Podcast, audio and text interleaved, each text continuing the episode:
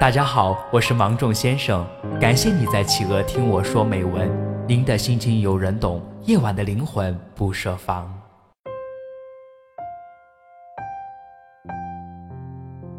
爱情从餐桌开始，也在餐桌消失。第一次约会总是离不开餐桌，也许是两个人一起吃的一顿饭，也许是一杯咖啡，也许是喧闹酒吧里的一杯鸡尾酒。这样的第一次。我们总是努力地展现自己最美好的一面。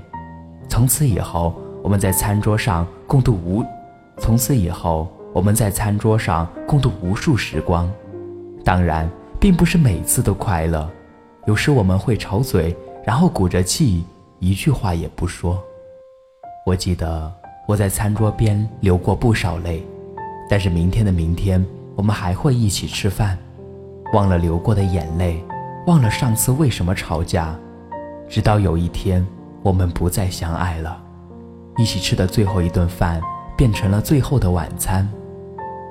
要是我们无可避免要吃最后的晚餐，喝最后一杯酒，我们会吃什么？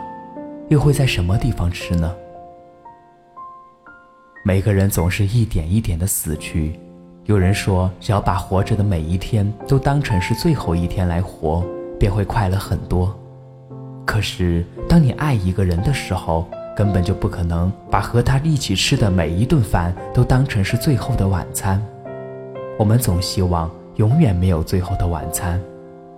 要是可以，我想跟你一直吃到永远，看着我们彼此在餐桌上渐渐凋零，眼睛老了看不清账单上的小字，胃口小了就是吃那么一点儿。